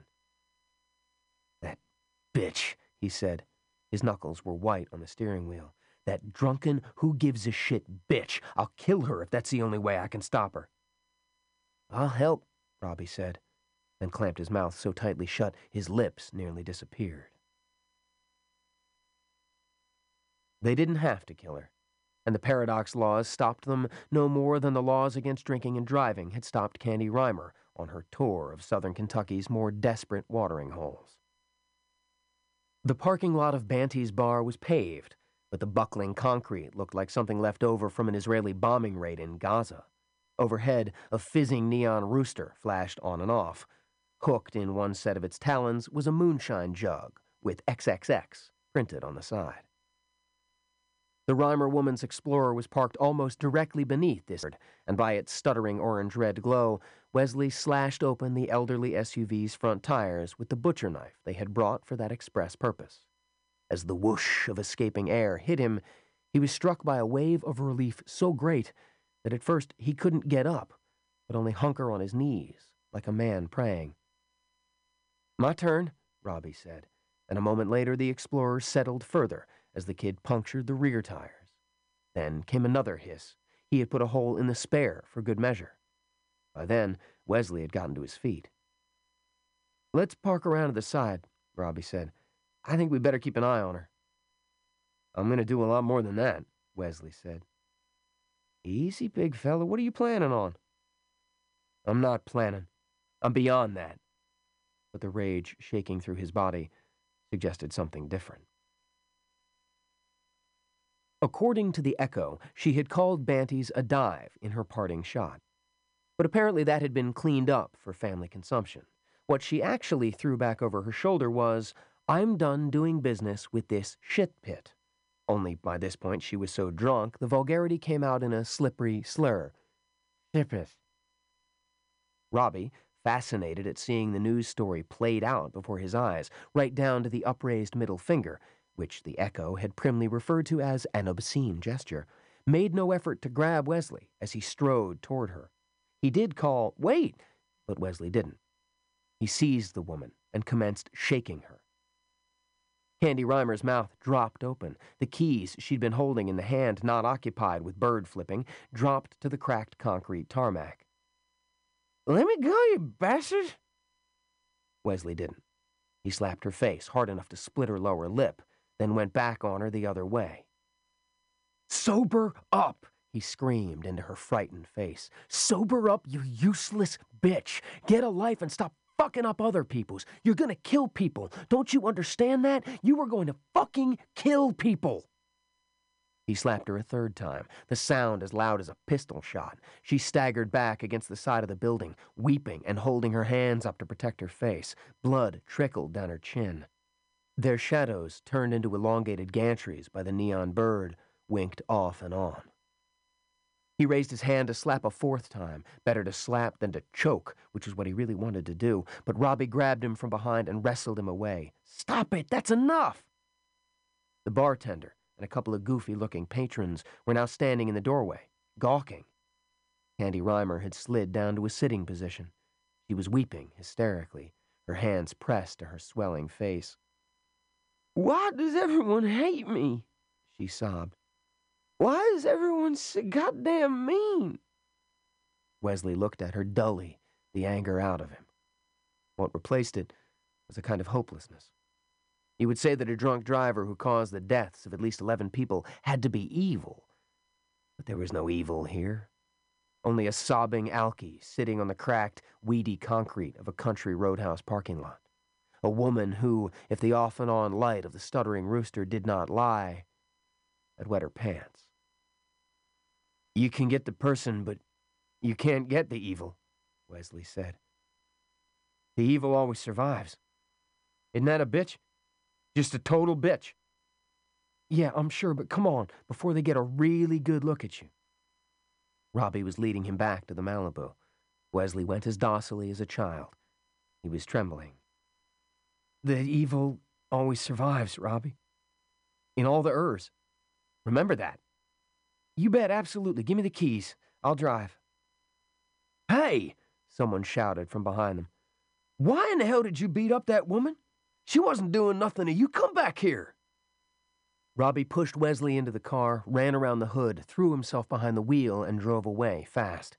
He kept the pedal down until the stuttering rooster disappeared, then eased up. What now? Wesley ran a hand over his eyes. I'm sorry I did that he said. And yet, I'm not. You understand? Yeah, Robbie said. You bet.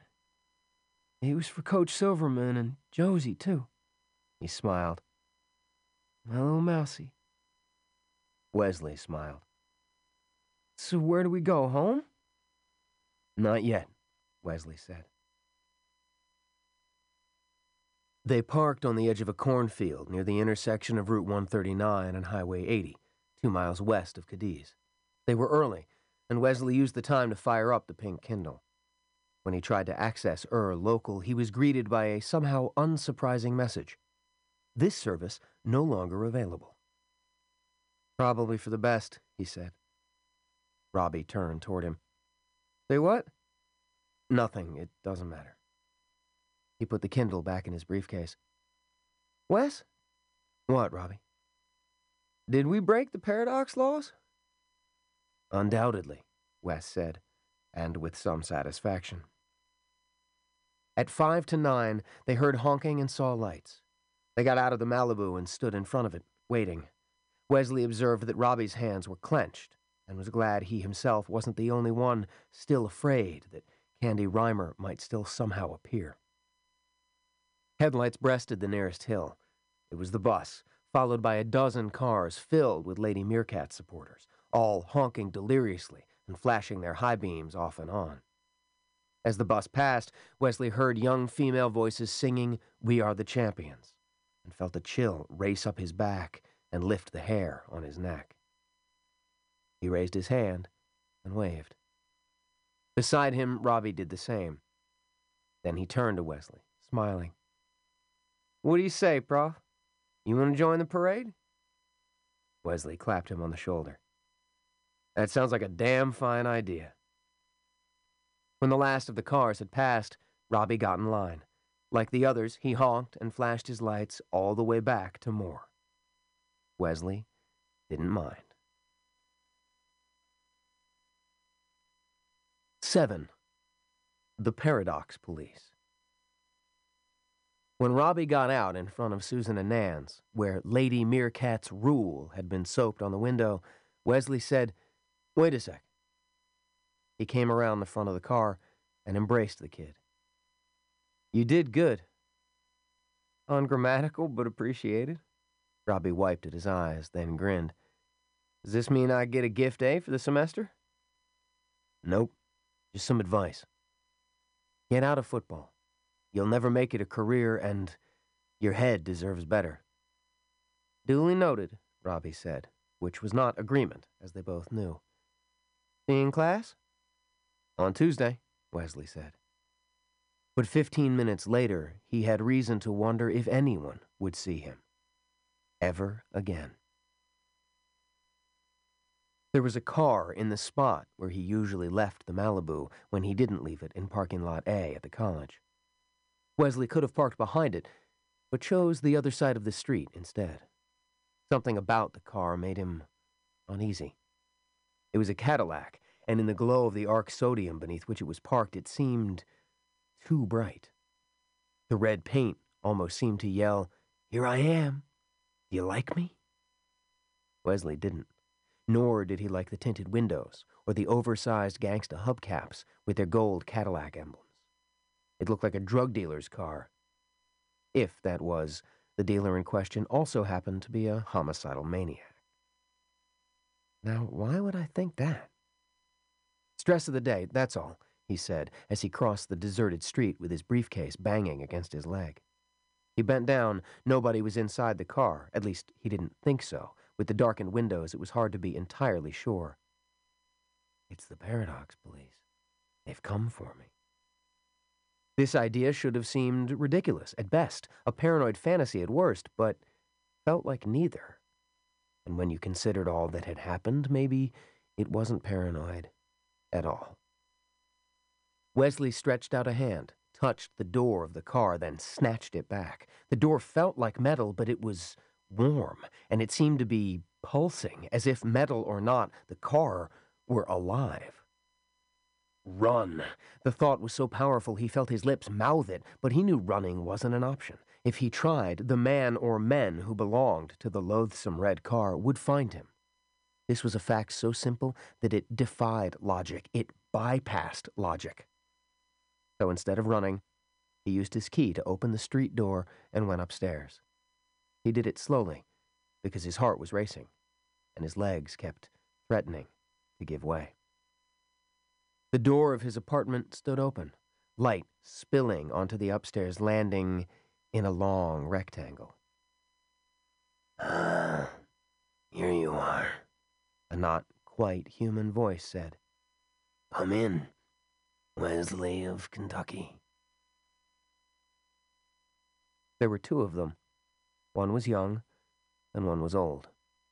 The old one sat on his sofa, where Wesley and Ellen Silverman had once seduced each other to their mutual enjoyment, nay, ecstasy. The young one sat in Wesley's favorite chair, the one he always ended up in when the night was late, the leftover cheesecake tasty, the book interesting, and the light from the standing lamp just right. They both wore long mustard-colored coats, the kind that are called dusters, and Wesley understood, without knowing how he understood, that the coats were alive.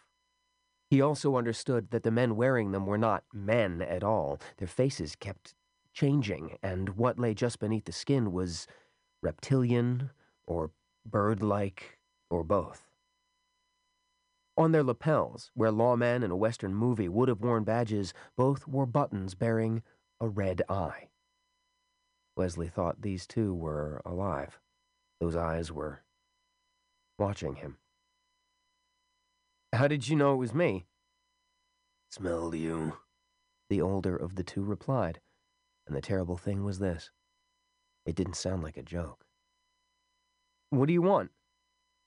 You know why we're here, the young one said. The older of the two never spoke again at all until the end of the visit. Listening to one of them was bad enough. It was like listening to a man whose voice box was stuffed with crickets. I suppose I do, Wesley said. His voice was steady, at least so far. I broke the paradox laws. He prayed they didn't know about Robbie, and thought they might not. The Kindle had been registered to Wesley Smith, after all. You have no idea what you did, the man in the yellow coat said in a meditative voice. The tower trembles, the worlds shudder in their courses. The rose feels a chill as of winter. Very poetic, but not very illuminating. What tower? What rose? Wesley could feel sweat breaking on his forehead, even though he liked to keep the apartment cool. Because of them, he thought. These boys run hot. It doesn't matter, his younger visitor said. Explain yourself, Wesley of Kentucky, and do it well if you would ever see sunshine again. For a moment, Wesley couldn't.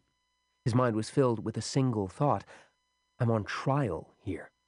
Then he swept it aside, the return of his anger, a pale imitation of what he had felt toward Candy Rymer, but real anger just the same, helped in this regard. People were going to die. Almost a dozen, maybe more. That might not mean much to fellows like you, but it does to me, especially since one of them happens to be a woman I'm in love with, all because of one self indulgent drunk who won't address her problems and. He almost said, and we, but made the necessary course correction just in time. And I didn't even hurt her. I slapped her a little, but I couldn't help myself. You boys can never help yourselves the buzzing voice of the thing in his favorite chair, which would never be his favorite chair again, replied. Poor impulse control is 90% of your problem. Did it ever cross your mind, Wesley of Kentucky, that the paradox laws exist for a reason? I didn't. The thing raised its voice. Of course you didn't. We know you didn't. We're here because you didn't. It didn't cross your mind that one of the people on that bus might become a serial killer, someone who might kill dozens, including a child who would otherwise grow up to cure cancer or Alzheimer's disease. It didn't occur to you that one of those young women might give birth to the next Hitler or Stalin, a human monster who would go on to kill millions of your fellow humans on this level of the tower. It didn't occur to you that you were meddling in events far beyond your ability to understand. No, he had not considered those things at all. Ellen was what he had considered, as Josie Quinn was what Robbie had considered. And together they had considered the others kids screaming, their skin turning to tallow and dripping off their bones, maybe dying the worst deaths God visits on his suffering people. Does that happen? he whispered. We don't know what happens, the thing in the yellow coat said. That's precisely the point. The experimental program you foolishly accessed can see clearly six months into the future, within a single, narrow geographical area, that is. Beyond six months, predictive sight grows dim. Beyond a year, all is darkness. So you see, we don't know what you and your young friend may have done, and since we don't, there's no chance to repair the damage if there was damage. Your young friend. They knew about Robbie Henderson after all. Wesley's heart sank. Is there some sort of power controlling all this? There is, isn't there? When I accessed Ur books for the first time, I saw a tower all things serve the tower, the man thing in the yellow duster said, and touched the hideous button on its coat with a kind of reverence. Then how do you know I'm not serving it too? They said nothing, only stared at him with their black, predatory bird eyes. I never ordered it, you know. I mean, I ordered a Kindle, that much is true, but I never ordered the one I got. It just came. There was a long silence and Wesley understood that his life was spinning inside it.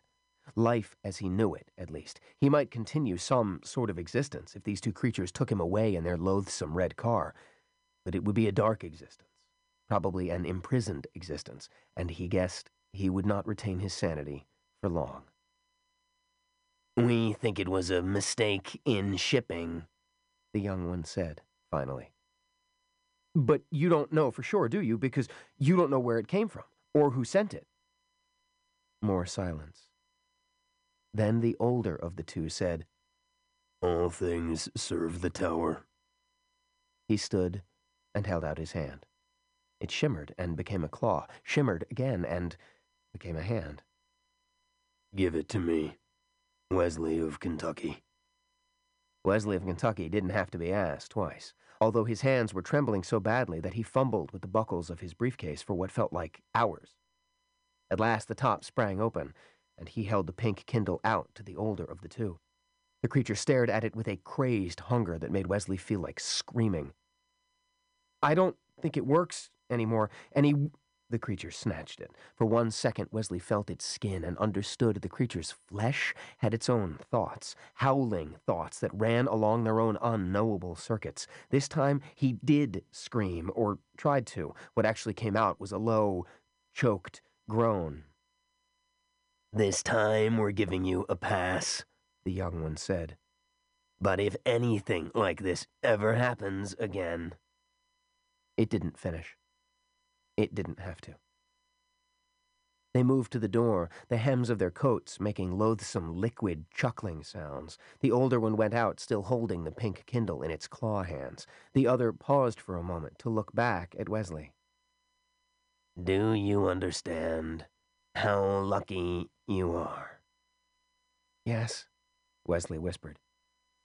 Then say thank you. Thank you. It was gone, without another word. He couldn't bring himself to sit on the sofa, or in the chair that had seemed, in the days before Ellen, to be his best friend in the world. He lay down on his bed and crossed his arms over his chest in an effort to stop the shudders that were whipping through him. He left the lights on because there was no sense turning them off.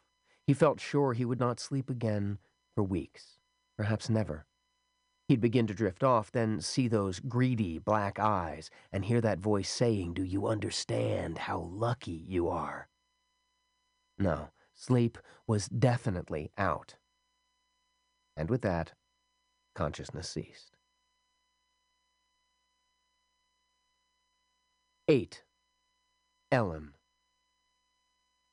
Wesley slept until the music box tinkle of Pachelbel's Canon in D woke him at nine o'clock the next morning. If there were dreams of pink Kindles, women in roadhouse parking lots, or low men in yellow coats, he did not remember them. All he knew was that someone was calling his cell, and it might be someone he wanted to talk to very badly. He ran into the living room, but the ringing ceased before he could get the phone out of his briefcase. He flipped it open and saw, You have one new message. He accessed it. Hey, pal, Don Allman's voice said. You better check the morning paper. That was all. He no longer subscribed to the Echo, but old Mrs. Ridpath, his downstairs neighbor, did. He took the stairs two at a time, and there it was, sticking out of her mailbox. He reached for it, then hesitated. What if his deep sleep hadn't been natural? What if he had been anesthetized somehow, so he could be booted into a different Ur, one where the crash had happened after all? What if Don had called to prepare him? Suppose he unfolded the paper and saw the black border that was the newspaper world's version of funeral crepe.